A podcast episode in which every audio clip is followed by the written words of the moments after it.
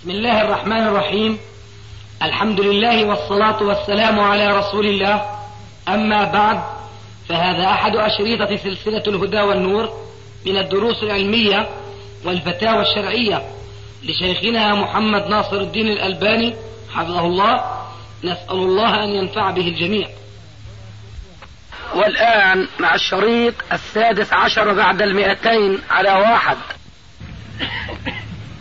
كأنه السائل آه، يجهل أو لا يعلم أن الجمع للمطر منصوص عليه في الحديث الذي رواه مسلم في من حديث ابن عباس قال جمع رسول الله صلى الله عليه وسلم في المدينة بين الظهر والعصر وبين المغرب والعشاء بغير سفر ولا مطر. قالوا ماذا أراد بذلك يا أبا العباس؟ كنية عبد الله بن عباس أبو العباس. ماذا أراد بذلك يا أبا العباس؟ قال أراد ألا يحرج أمته. الشاهد من الحديث قول ابن عباس بغير سفر ولا مطر. فهنا إشعار بأن المخاطبين كان مقررا عندهم ومعروفا لديهم أن الجمع بعذر السفر والجمع بعذر المطر أمر معروف مشهور لديهم. ولذلك لما أراد أن يبين لهم جمع الرسول عليه السلام في المدينة وهو مقيم ولا مطر هناك أنه إنما جمع لرفع الحرج عن الأمة. فقالوا له ماذا أراد بذلك يا أبا العباس؟ قال أراد ألا يحرج أمته. أيضا الجمع للمطر أمر منصوص عليه في هذا الحديث وربما في غيره وجرى العمل به بين المسلمين قديما وحديثا فهو ليس بدعة. بل هي سنة ورخصة. فحينئذ إذا كان الجمع للمطر فبداهي جدا أن يكون الجمع جمع تقديم ولا يكون جمع تأخير. أما هل هناك أحاديث أخرى في الجمع جمع تقديم؟ فنقول نعم لكنها خاصة أو وردت في السفر. وليس لدينا حديث آه، صريح في الجمع في حالة الإقامة جمع تقديم إلا ما يجبه الواقع وهو كون المطر ينزل والصلاة صلاة ظهر أو صلاة مغرب فيجمع بينها وبين التي بعدها. لعلي أحط بالجواب عن السؤال ولا بقي شيء آخر؟ طيب. صورة يقول السائل قوله تعالى وإذا حضر القسمة أولو القربى واليتامى والمساكين فارزقوهم. الآية هل هذا الأمر للوجوب أم للندب؟ وإذا كان للندب فما الصارف؟ ما نعلم صارفا بل هو للوجوب. وأظني ذكرت هذا في أحكام الجنائز تذكر هذا؟ أي نعم. ذكرنا هذا في أول كتاب الجنائز نعم. يقول السائل ما هو فقه الحديث الوارد عن النبي صلى الله عليه وسلم في تأويل أبي بكر للرؤيا عندما قال له رسول الله عليه الصلاة والسلام لا تقسم. ما هو تأويل قوله؟ ما هو فقه الحديث. آه. عندما قال النبي عليه الصلاة والسلام لأبي بكر عندما بدأ في تأويل الرؤيا لا تقسم. نعم.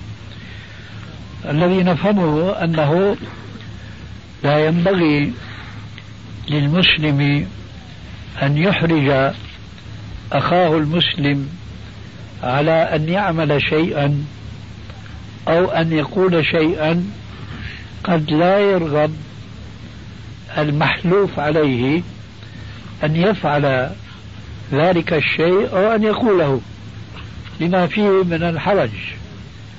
فلما أبو بكر استأذن من النبي صلى الله عليه وسلم في تأويل رؤيا فأذن له بالتأويل وسأل الرسول عليه السلام هل أصاب بالتأويل أم لا؟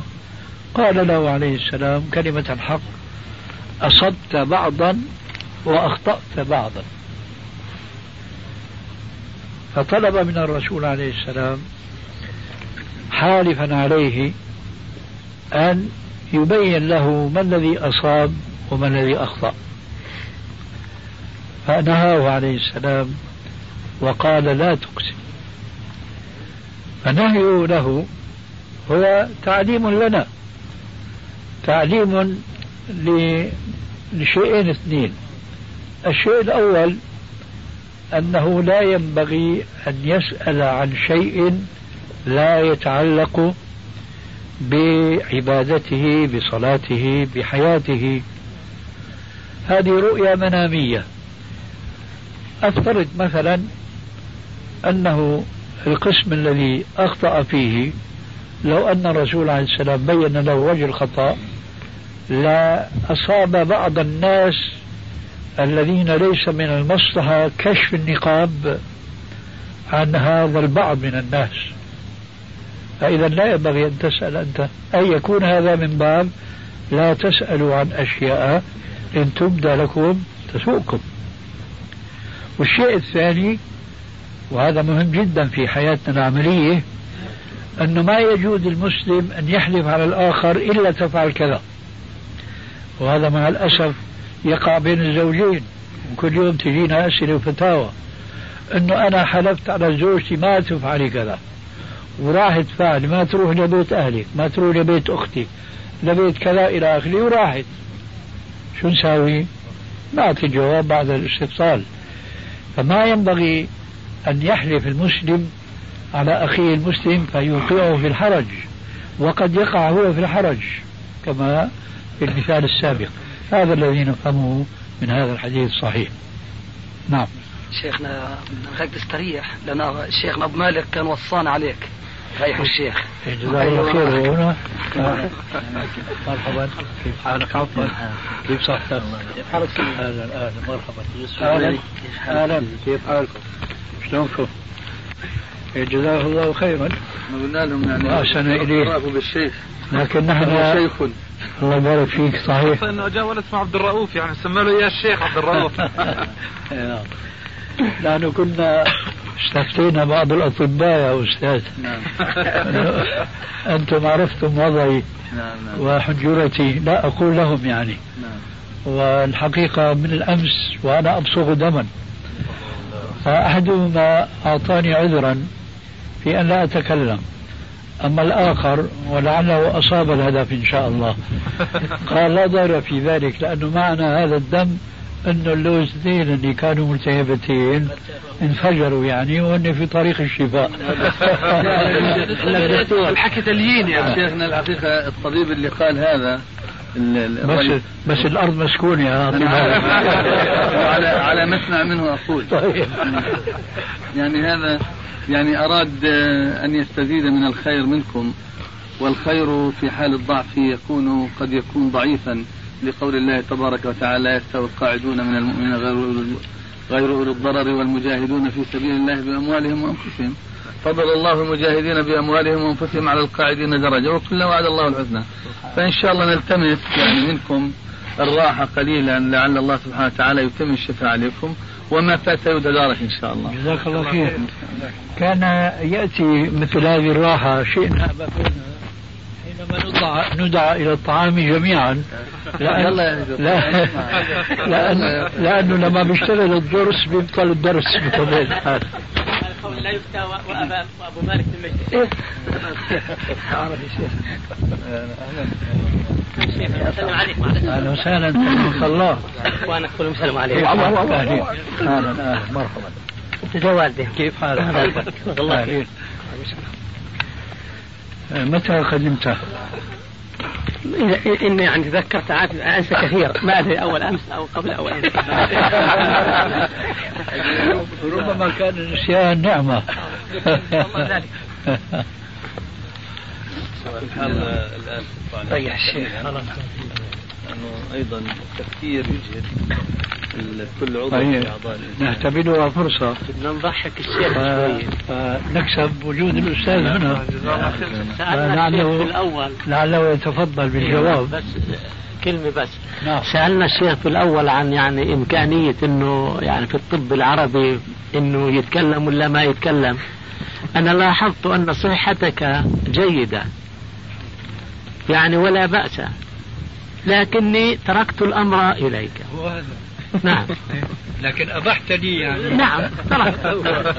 والحمد لله صحتك يعني كما يبدو جيدة والحمد لله.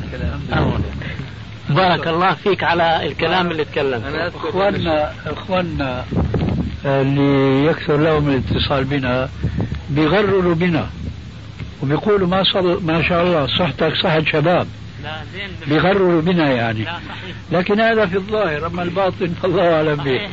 أعوذ من كلمات الله التامة من كل شيطان جزاك الله خير. ما جاء هنا إلا محب الشيخ. لا لا. تفضل يا شيخ. سؤال إن شاء الله. بتكلم. ما أعوذ بالله. مستحيل هذا. الله يهديكم.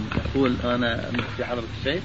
هذا دونه قطع العنق يعني. لا عفوا بارك الله فيك. فيك الخير والبركة. لا شيخنا هذا يعني لا. من سوء الادب يستفيدون معك بعد الإذن يعني إذا كان. هذا من سوء الادب شيخنا هذا. لا نفعله ابدا.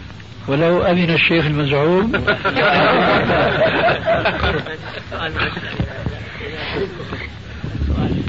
حتى لا انساه فان نسيته اسال بسرعة بسرعة نسيت تفتح منه لأن اسئلتك كلها شوية طيب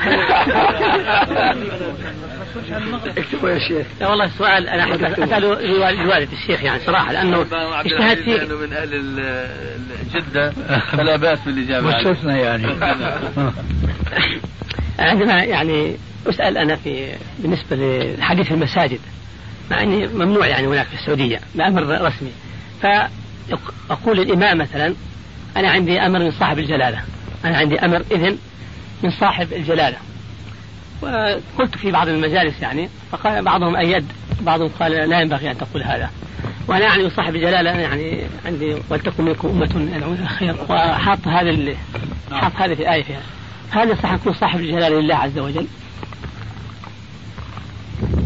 لا يجوز. وتورية أنا عليها تورية. لا يجوز. نعم. لأن هذه التورية إيه، أنت انتهيت من السؤال؟ خايف يكون له ذيل لا لا خلاص؟ هذه التورية ما تجوز. لأن التورية التي جاءت عن الرسول عليه السلام هي للتورية على الكفار وليس على المسلمين. مفهوم إلى هنا؟ كويس. ثانيا هذه التورية فيها إفادة خلاف ما يقصد الموري بها. خلاف ما يقصد الموري بها. فأولئك الناس يفهمون منك أن صاحب الجلالة هو الملك. لأنه مع الأسف هذا التعبير في اصطلاح أهل هذا الزمان الذين لا يتأدبون بآداب الإسلام وبخاصة فيما يتعلق بالأسماء والألقاب من آداب الإسلام ما يفهموا من كلمة صاحب الجلالة إلا ما يعبر عنه بعض المعتدلين بالملك المعظم ها؟ فإذا هنا يجب عليك وعلى أمثالك أن يتأدب بأثر علي رضي الله عنه القائل كلموا الناس على قدر عقولهم أتريدون أن يكذب الله ورسوله؟ كلموا الناس على قدر عقولهم. أنت صحيح توري. لكنهم يفهمون منك أنك معهم. معهم في إطلاق هذا اللقب على من لا يجوز إطلاقه عليه. ومن هنا جاء المنع وجاء الخطأ. أما هي التورية بحيث أنه ليس فيها يعني إضرار ولو إضرار معنوي فكري آه، فهذا تورية غير جائزة قبل أن تأتي أظن. كنت بمناسبة بعض الأسئلة أشرح حديث لا ضرر ولا ضرار. وأن معنى هذا الحديث لا يجوز الضرر بنفسك ولو بالخير. ولا يجوز الإضرار بغيرك ولو بالخير. شايف؟ فمعنى هذا أن المسلم لا يجوز أن يورني بالإضرار بالآخرين. والشر الإضرار حينما تجعلهم يفهمون عنك خلاف ما أنت عليه. واضح؟ طيب. إن قصدت صاحب الجلالة هل يصح أن نقول أن الله صاحب الجلالة؟ آه. يصح؟ يصح بدون تسمية كتعبير كتعبير عادي يعني. وبالشرط السابق الذكر أن الذين حولك يفهمون أنه الله. ولا يفهمون الملك. لكن لا يجوز هذا اتخاذه لقبا على الله لأنه لم يرد. لو قال الملك؟ الملك كيف؟ أحسنت من الملك. نعم. من الملك. أنا أحيانا أقول معي من الملك. أحيانا أقول معي كذلك لو قال من الملك وبس مكانك راوي من حيث إيش؟ التضليل. هو يقول لهم من الملك يعني الملك الإنساني الحاكم. إيه، هذا بحث ثاني. من باب التورية في ضرورة لا أقول يعني المحظور أنه من باب التورية أيوه إيه نعم هو هذا نعم. في فرق طبعا كما تريد أن تقول بين صاحب الجلاله وبين الملك. نعم لأن الملك من أسماء الله. أما صاحب الجلاله فهذا لقب. أحيانا إذا استعمل وفهم القصد منه جاز والا فلا. أي نعم. لكن مسجل ابو أحمد. الذي يجلس بجانبي على صفك أحد الطلاب اللي بيجلس بجانبي هو من تلاميذ أبو غده وهو حنفي متعصب جدا ما رايت مثله الله أكبر. يعني بحيث تقول أحد الشباب اللي يجلس جنبه قبل ما اجلس جنبنا تقول الذي يدخل من هنا يخرج من هنا. الله أكبر. بس بدور الشهادة. وسمعنا أنه جاء لغرض آخر وفتح مدرسة في المدينة المنورة لبث سموم السلام ورحمة الله وبركاته. وما في مجال لرفع الأمر؟ الجامعة تعرف وسمعت أنه مراقب يعني. لكن الجامعة قول عمر رضي ابن عمر رضي الله عنه من ابتدع بدعة قرأها حسن موقوف عليه ولا على النبي عليه؟ عمر مكان قول مالك شو قال فيه كمان موقوف عليه أثر. شو قوله؟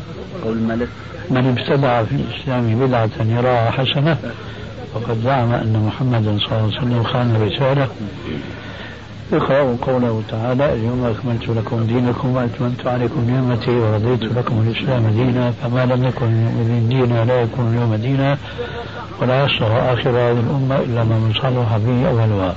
قول ابن عمر ابن عمر شنو؟ البدعة كل بدعة من ضلالة وإضاعة الناس حسن. النبي صلى الله عليه وسلم كان يجي الجماعة أنه يقول لمن صلوا صلاة عبد الله صلوا صلاته موجه يقول مودع إيه هي بيقولها بعض الأئمة هنا لا هذا ما صح أن الرسول عليه السلام انه قال له بهالمناسبه هذه لكن هو حديث صحيح ها؟ ها؟ مسند أحمد. إيه مسند أحمد لكن ما ورد اطلاقا أنه كان يقول عند بعد اقامه الصلاة. فاذا كنت تسال عن صحة الحديث فالحديث صحيح.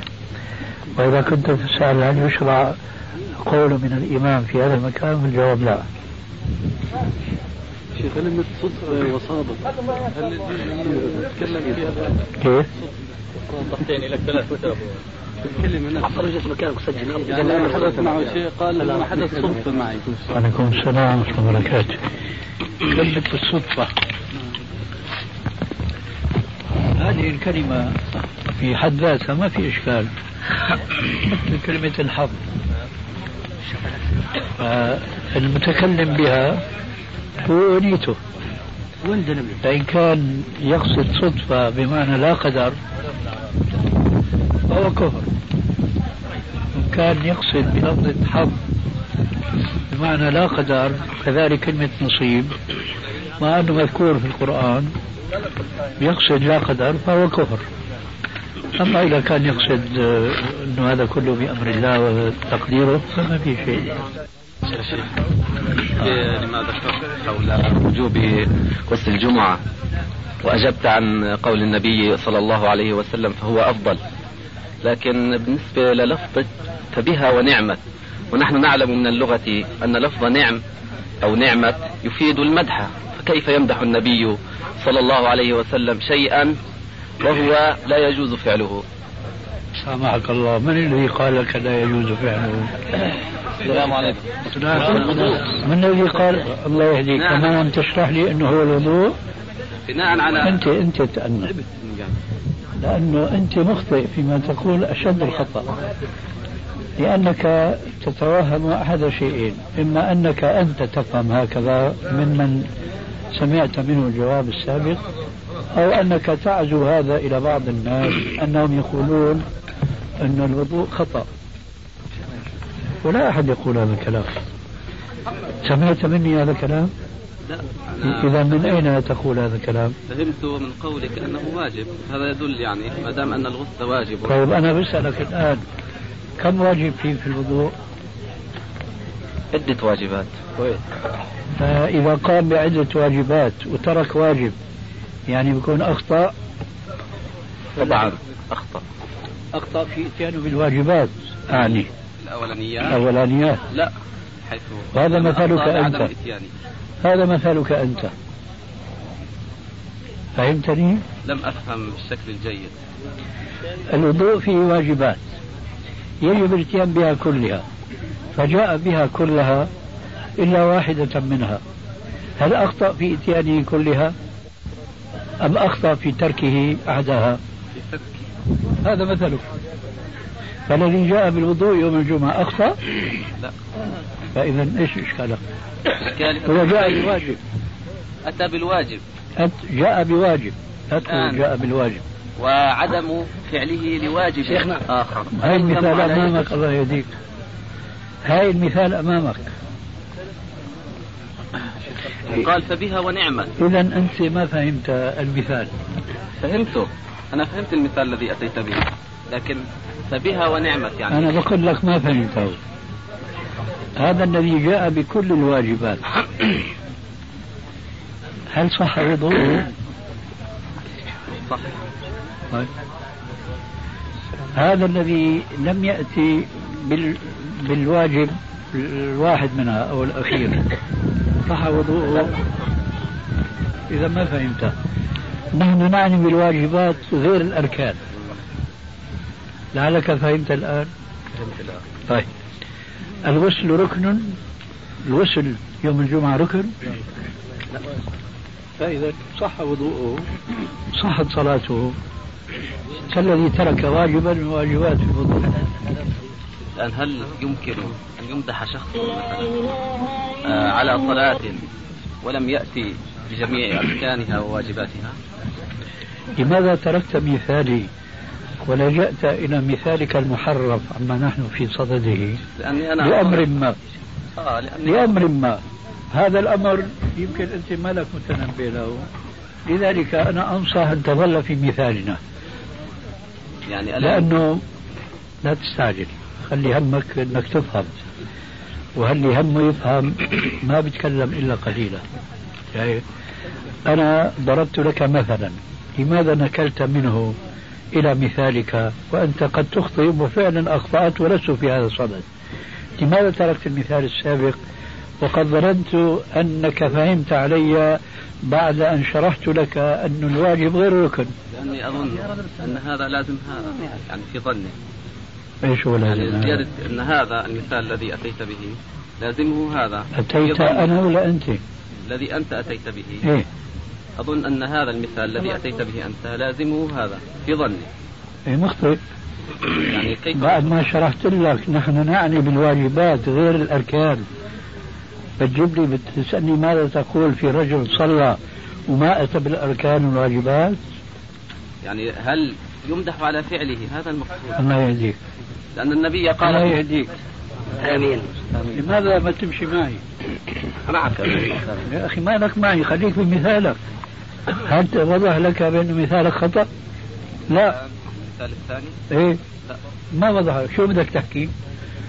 بدك تبني علالي وقصور على شفاه جرف نهار لازم تفهم مثالك خطأ ولا صواب وأنا شرحت لك نعني في مثالنا الواجبات دون الأركان وإذا بك تأتي بمثال ثاني بتقول ما رأيك بمن ترك الأركان والواجبات في الصلاة؟ هذا خطأ يا أخي الله يهديك. خاصة بعد ما شرحت لك. من يقول بالغسل يوم الجمعة بأنه واجب هل يقول بأنه ركن من أركان الصلاة؟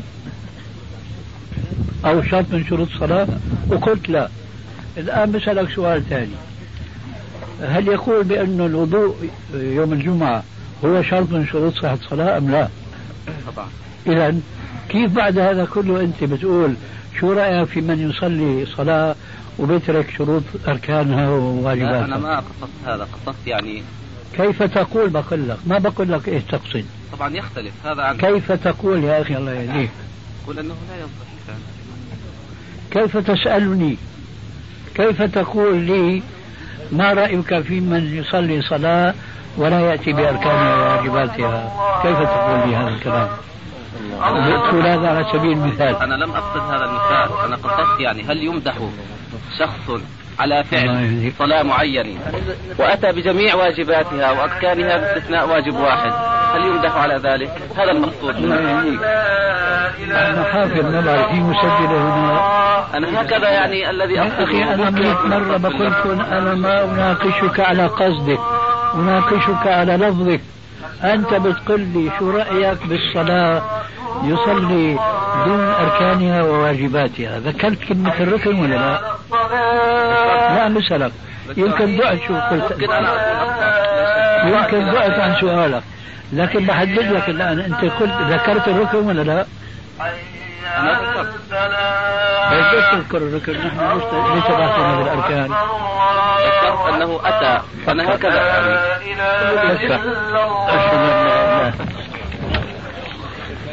شيخنا نفهم أنه يأثم بترك الغسل أي نعم يأثم. وصلاته صحيحة.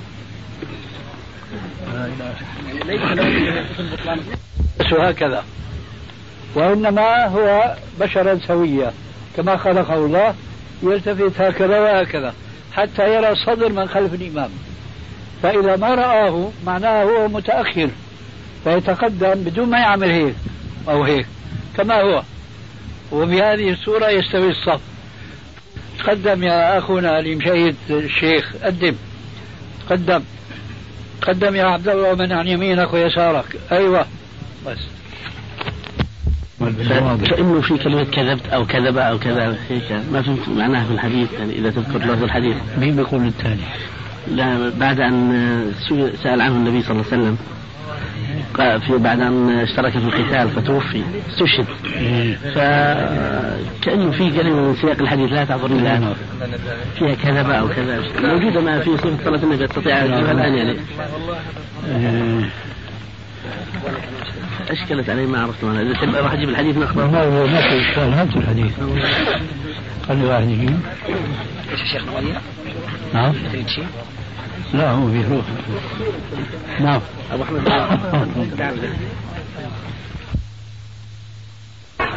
أريد آه، قبل كل شيء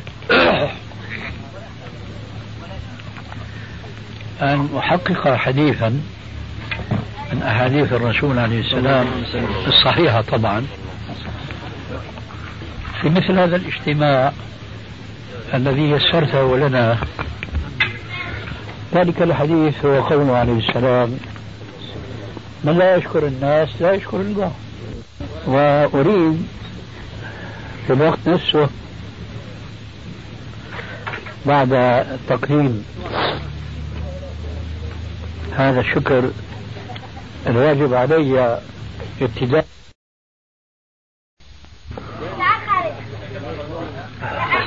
أريد آه، قبل كل شيء أن أحقق حديثا من أحاديث الرسول عليه السلام الصحيحة طبعا في مثل هذا الاجتماع الذي يسرته لنا. ذلك الحديث هو قوله عليه السلام من لا يشكر الناس لا يشكر الله. وأريد في الوقت نفسه بعد تقديم هذا الشكر الواجب علي ابتداء ثم على إخواننا انتهاء.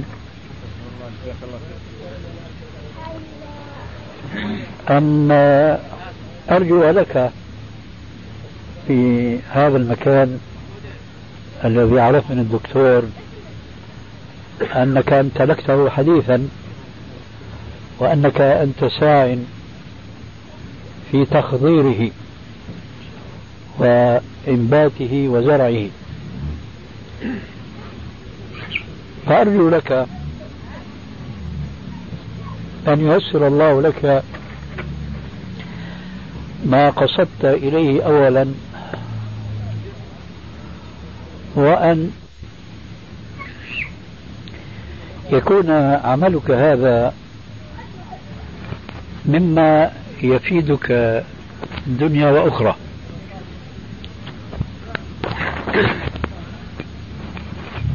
والفائدة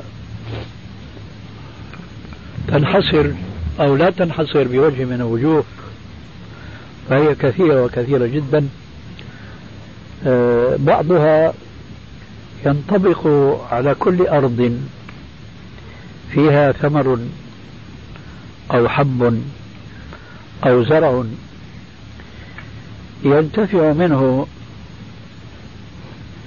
المخلوقات بأنواعها ما كان ناطقا أو صامتا ما كان إنسانا أو حيوانا. لأنه جاء في الأحاديث الصحيحة في البخاري وغيره أن المسلم ما يزرع زرعا إلا ويأكل منه طير أو حيوان أو إنسان إلا وله على ذلك أجر أو كما قال عليه السلام. والحقيقة ليس هذا هو الذي قصدت إليه بهذه الكلمة إنما هذه شبه مقدمة. والذي أتمناه لك أن تصبح أرضك هذه آه، جنة آه، خضراء باسقة الأشجار كثيرة الثمار بحيث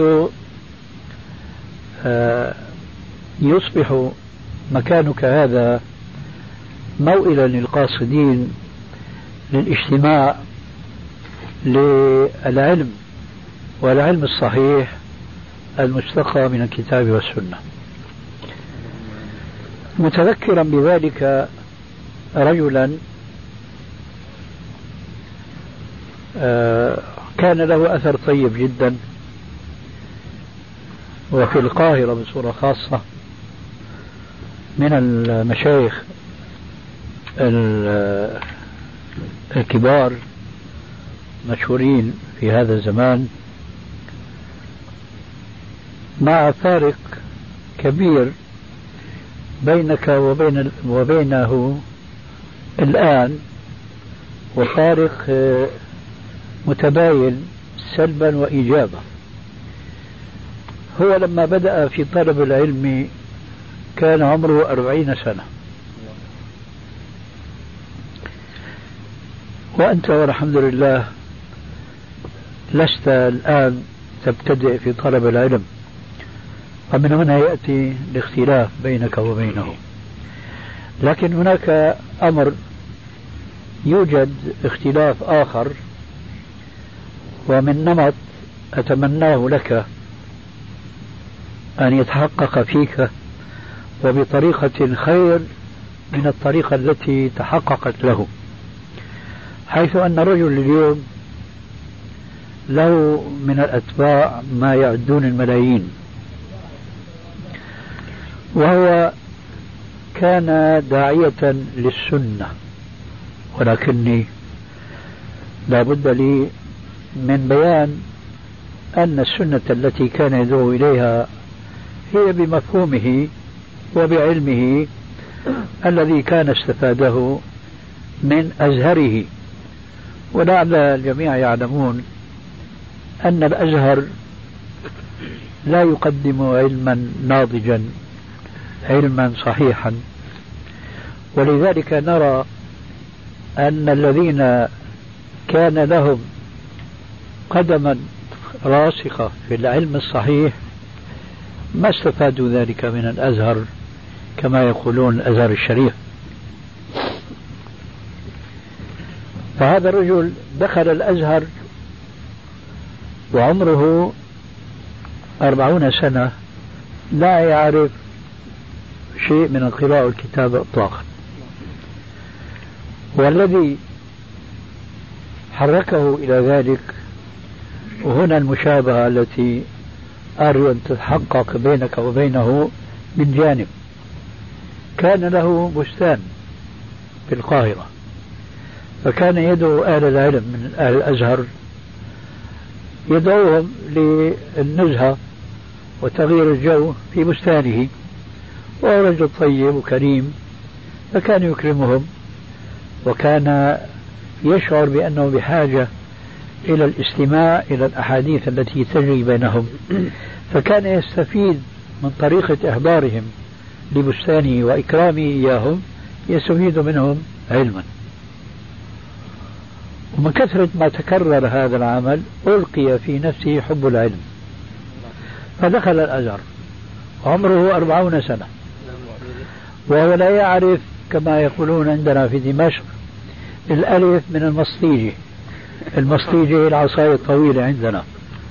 وبعضهم في شمال سوريا لا يفرق بين الخمسة والطمسة كان عاميا تماما. ثم نبغ في دراسته حتى أخذ الشهادة العالمية اللي بيسموها هناك. ويبدو أنه كان مخلصا والله أعلم.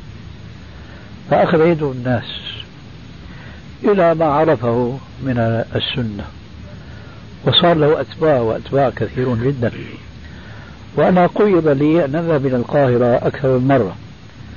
وصليت في مسجدهم. ومسجدهم لعله المسجد الوحيد أقول لعله المسجد الوحيد الذي بني وليس له محراب وليس له ذلك المنبر الطويل الذي يقطع الصف أو الصفوف فعلا على السنة. كذلك هم يعنون بالمحافظة على زيهم وبخاصة فيما يتعلق باللحية فلا تكاد ترى فيهم حليقا. بخلاف جماعتنا أنصار السنة مع الأسف فأكثرهم حليقين أي نعم وهم أنصار السنة واسم الجمعية جمعية أنصار السنة المحمدية. وسبحان الله كيف الإنسان يأخذ عبرة من الجماعتين وينبغي أن يأخذ من كل من الطائفتين خير ما عندهم. تجد أنصار السنة يعنون بالعقيدة الصحيحة بخاصة ما يتعلق منها بالتوحيد والأسماء والصفات. فهم موحدون سلفيون بالمئة مئة. كذلك فيما يتعلق بالأحكام الشرعية يحاولون أن يأخذوا ما ثبت منها في السنة أي دون أن يلتزموا مذهبا معينا من المذاهب المتبعة. الجماعة آه، الرجل هذا وفاتني أن أقدم أن الجماعة لها أسماء عديدة. الاسم المشهور هناك في مصر يسمون بالسنيين ولهم اسم ثاني نسبة لنسبة الشيخ تبعهم السبكية. ونسبة ثالثة نسبة لأبي الشيخ وهي الخطابية فهو محمود بن خطاب السبكي. فهم في الشهرة الأشهر عندهم السنية. شاع هذا بين العامة لماذا؟ لاهتمامهم بالمظاهر. وهذا بلا شك نحن نهتم به لكن نضع له الموازين العلمية الدقيقة. فهم مثلا كما قلت آنفا أو أردت أن أقول لا تجد فيهم حليقا لا تجد فيهم رجل مقتصر على قلنسة فقط أو هكذا مثلي. لابد ما يحط عمامة ثم لابد أن يكون لهذه العمامة عذبة لأنه هكذا كانت عمامة الرسول عليه السلام. ثم كما ترون في الأطعمة لا يأكلون كما يأكل بعض الناس وأنا منهم بالملعقة هذه وإنما بأيديهم. هكذا السنة. فعندهم إفراط وتفريط فيما يتعلق بالسنة. آه، فهذه الأمور التي منها القلنسوة أو الإمامة على القلنسوة أو العيبة للإمامة هذه بلا شك يعني أمور ثابتة عن الرسول عليه السلام. لكن ليس لها علاقة يرحمك الله. ليس لها علاقة بماذا؟ بالعبادات. هذه مما يسميها بعض العلماء بسنن العادة. كذلك تأكل بيدك أو تأكل بالملعقة أو الشوكة أو ما شابه ذلك. هذه أمور عادات. لا تدخل في العبادات. على أنه الأكل باليد إذا كان الآكل بها باليد آه، من أجل السنة. فجميع الذين يأكلون اليوم باليد يخالفون السنة لأن السنة أن يأكل بثلاث أصابع. وما أرى واحدا من هؤلاء الذين ابتلوا بمخالفة السنة بالأكل باليد ما أرى منهم يوافق السنة بالأكل بثلاثة أصابع من يده. وليس كذلك الذي يأكل بوسيلة مخترعة. كأي وسيلة من الوسائل التي تسهل الصعب وتقرب البعيد ونحو ذلك. هذه ليس لها علاقة كما قلنا في أول الجلسة بالشريعة وإنما هي مما خلق الله عز وجل لعباده. آه، فالتشدد في هذه الناحية وقع أولئك فيها.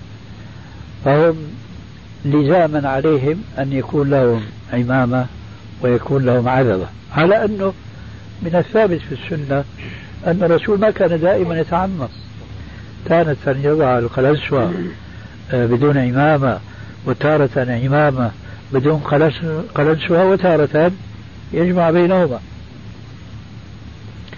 لكن الشيء الظاهر والذي يشكرون عليه إذا التقيت مع أهلهم تجد فيهم الإخلاص والمودة والمحبة خاصة بين بعضهم البعض مقابل هذا الغلو في التمسك بالسنة يوجد عندهم انحراف خطير جدا في العقيدة حيث أنهم أشاعرة في الإيش؟ في الصفات.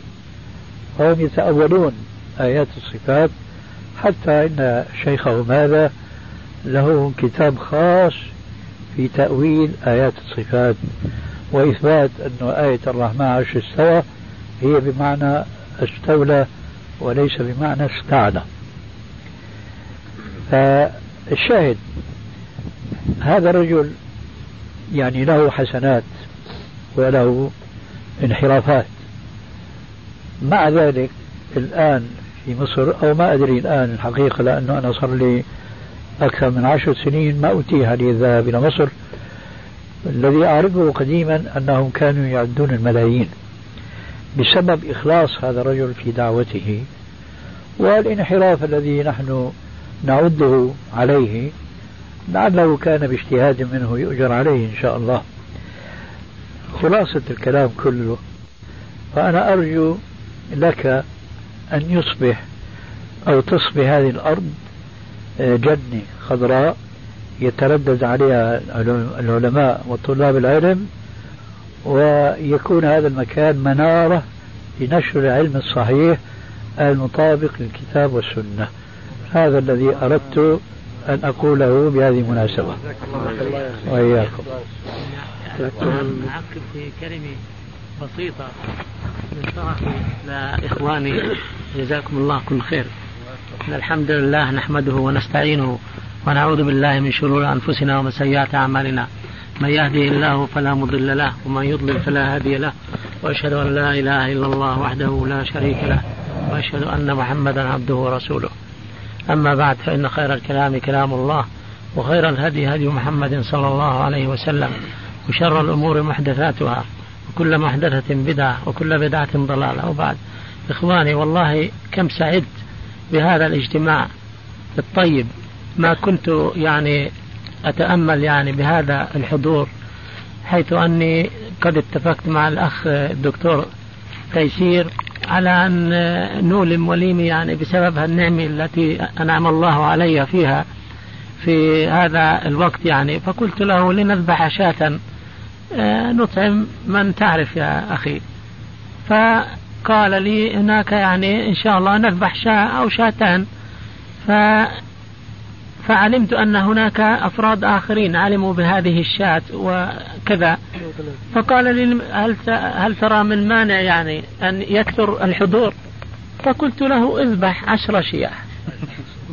فإن كان الناس سيحضرون ويأكلوا هذه الشياه خذ لي ألف دينار. شوف لما أقول ذلك؟ أريد أن ألفت النظر. حقيقة شيخنا شيخنا الفاضل رحمه الله رحمة واسعة أبو يوسف علمنا الكرم العظيم من السني. يقرأ لنا الأحاديث. ويعني مر علي حديث أن أن النبي صلى الله عليه وسلم قال نجا أول هذه الأمة باليقين والزهد. ويهلك آخرها بالبخل والأمل. فكان يحثنا يحثنا على البذل والأحاديث الحث على البذل. نعم, نعم. البذل. نعم. خاصة إذا كثر المال وبدأ ينبع من كل جهة. وهذا يغرق فمر مر علي حديث آخر من أخونا الشيخ أبو يوسف أن المؤمن يعني يجب عليه دائما إذا رأى المال يتفجر وهذا من الله ليس بالذكاء أن يحثو منه هكذا وهكذا وهكذا في الجهات كلها ويحثو منه في الخير. فلذلك قلت لأعمل تجربة حيث كنت فقيرا معدما والله لا أستطيع وأنا صبي في قلقيلي أن أشتري حبة تمر. ونجحني الله سبحانه وتعالى في الدراسة من فضله وذهبت ودرست. وقبل أن أدخل الجامعة قلت يا رب إني فقير. هذه الدراسة إن شاء الله سوف يكون لها نصيب لأهل الإسلام. إن شاء الله والله وأنا جاهل. وأعطاني الله سبحانه وتعالى بدراسة الهندسة هذا الشيء الكثير. وأسرار عظيمة في الهندسة الميكانيكية. وأنعم الله علي الآن في دراستي وفي عملي إلى عشرين عام.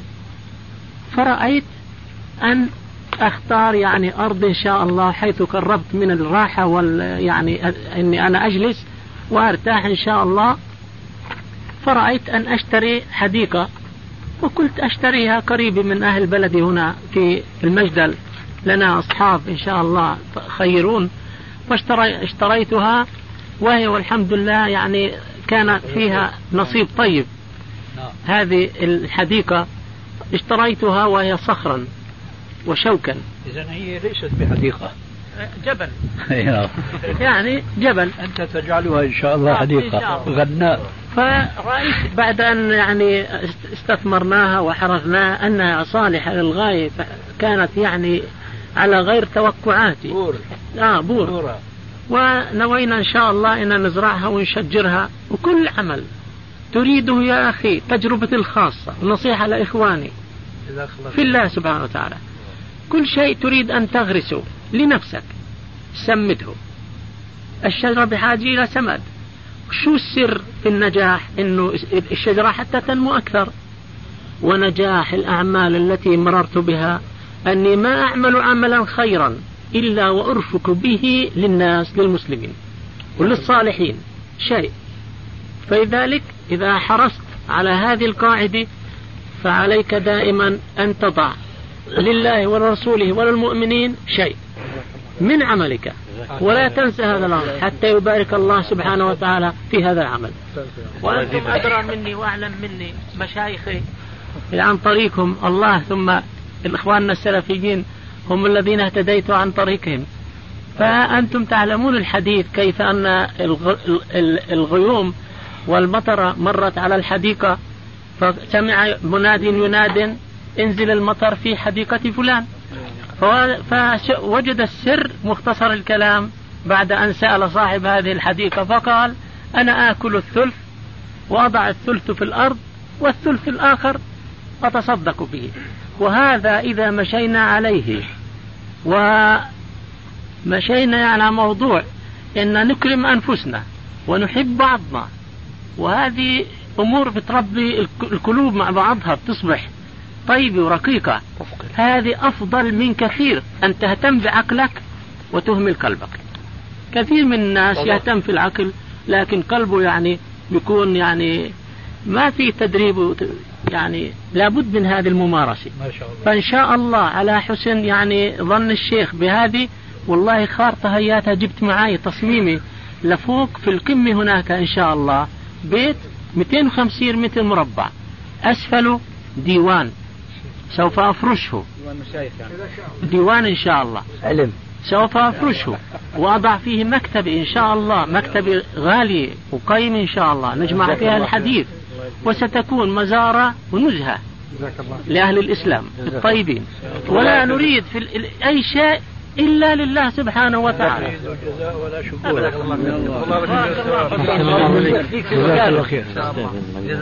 تفضل. كمل أسئلة السؤال يتعلق بتدريس البنات. حدد. تدريس البنت في هذا في هذا الزمان يترتب عليه فتن كثيرة. خلاص معناها مهدت للجواب. جزاك الله خير.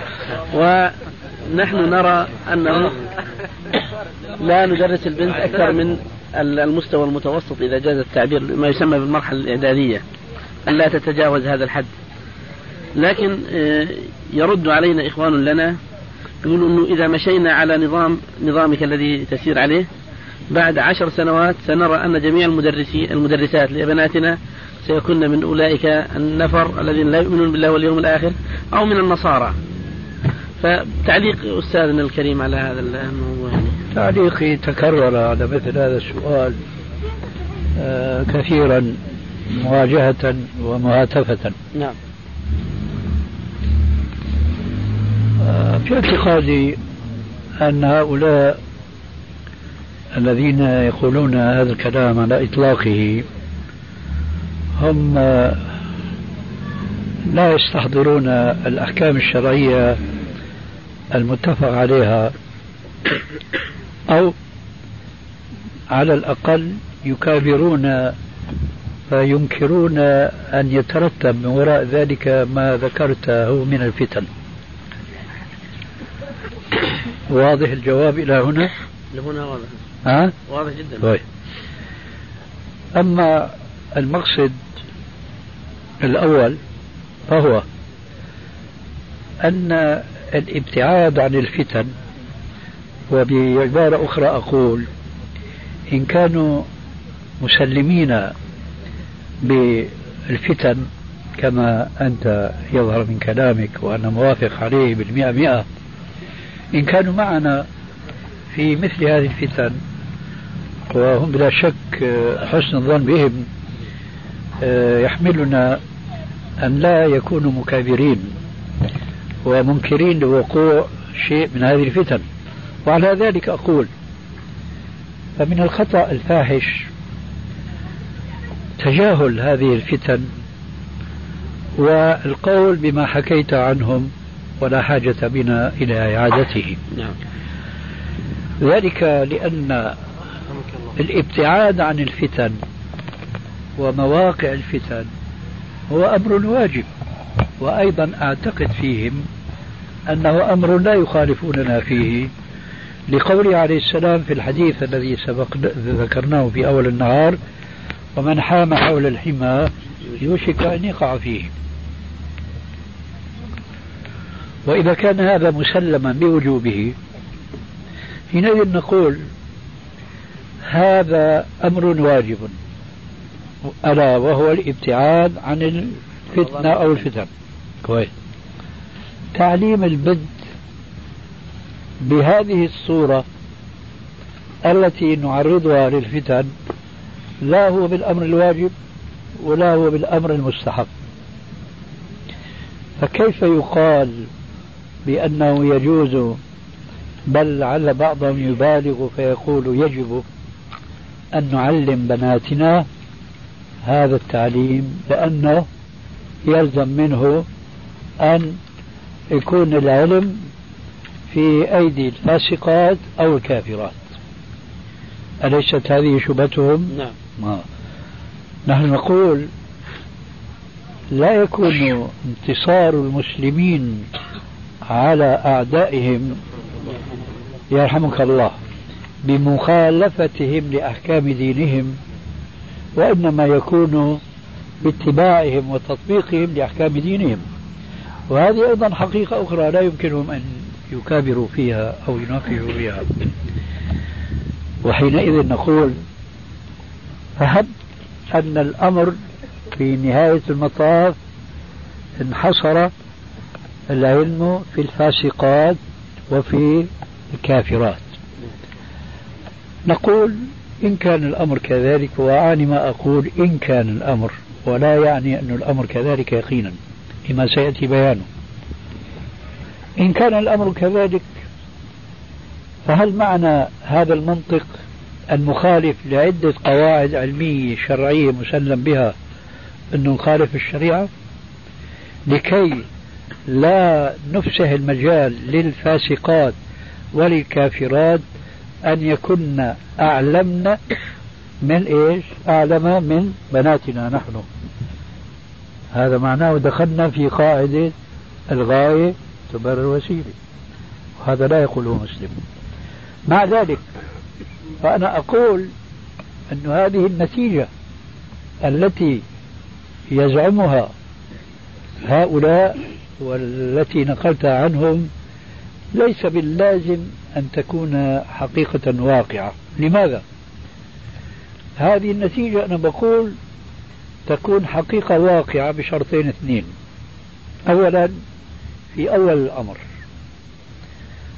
وثانيا إذا لم يكن هناك ناس آخرون يفتون بهذا القول الذي أنت نقلته عنهم. كثيرين ممن نعتقد بعقيدتهم وبعلمهم فحينئذ يجب أن نعالج الواقع. هل الواقع سيكون كل الفتيات وبعبارة أخرى كل الولاة أو الأولياء على هذه النسوة سيكونون متبنين لرأي الألباني مثلا؟ ومن دندن حوله في هذا الرأي؟ طبعا هناك آراء كثيرة مخالفة له. فإذا سيكون في هذه البنات المتعلمات قسم لسن كافرات ولسن فاسقات. تتمة الكلام في الشريط التالي. حتى في رأينا حيث خالفوا رأينا في هذه القضية. لماذا؟ لأننا من عقيدتنا السلفية الصحيحة لا نرى لأنفسنا سلطة شرعية على الناس. ما دام أن الرسول يقول أن الله يقول لرسوله لست عليهم بمسيطر. فنحن ليس لسنا مسيطرين على الناس. ولكن آه، نقول بالكلمة التي تنقل عن بعض الدعاة ألقي كلمتك وامشي.